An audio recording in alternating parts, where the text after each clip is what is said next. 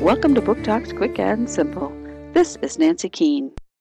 Thomas Jefferson is tall, shy, a good student, an impressive de- dresser, and likes to solve problems by writing about them.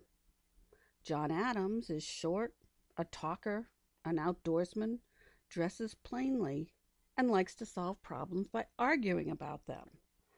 Two men, very different in appearance and character, but the same when it comes to how they feel about King George from England and their country, the American colonies. In the summer of 1775, Tom and John met what with others in Philadelphia to talk about the problems the colonies are having with King George and what they should do. How do two men so very different approach the problems facing the soon to become United States of America? Will they agree on anything?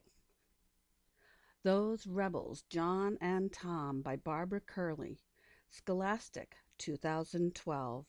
Book Talk by the Pennsylvania Young Readers' Choice Award Committee.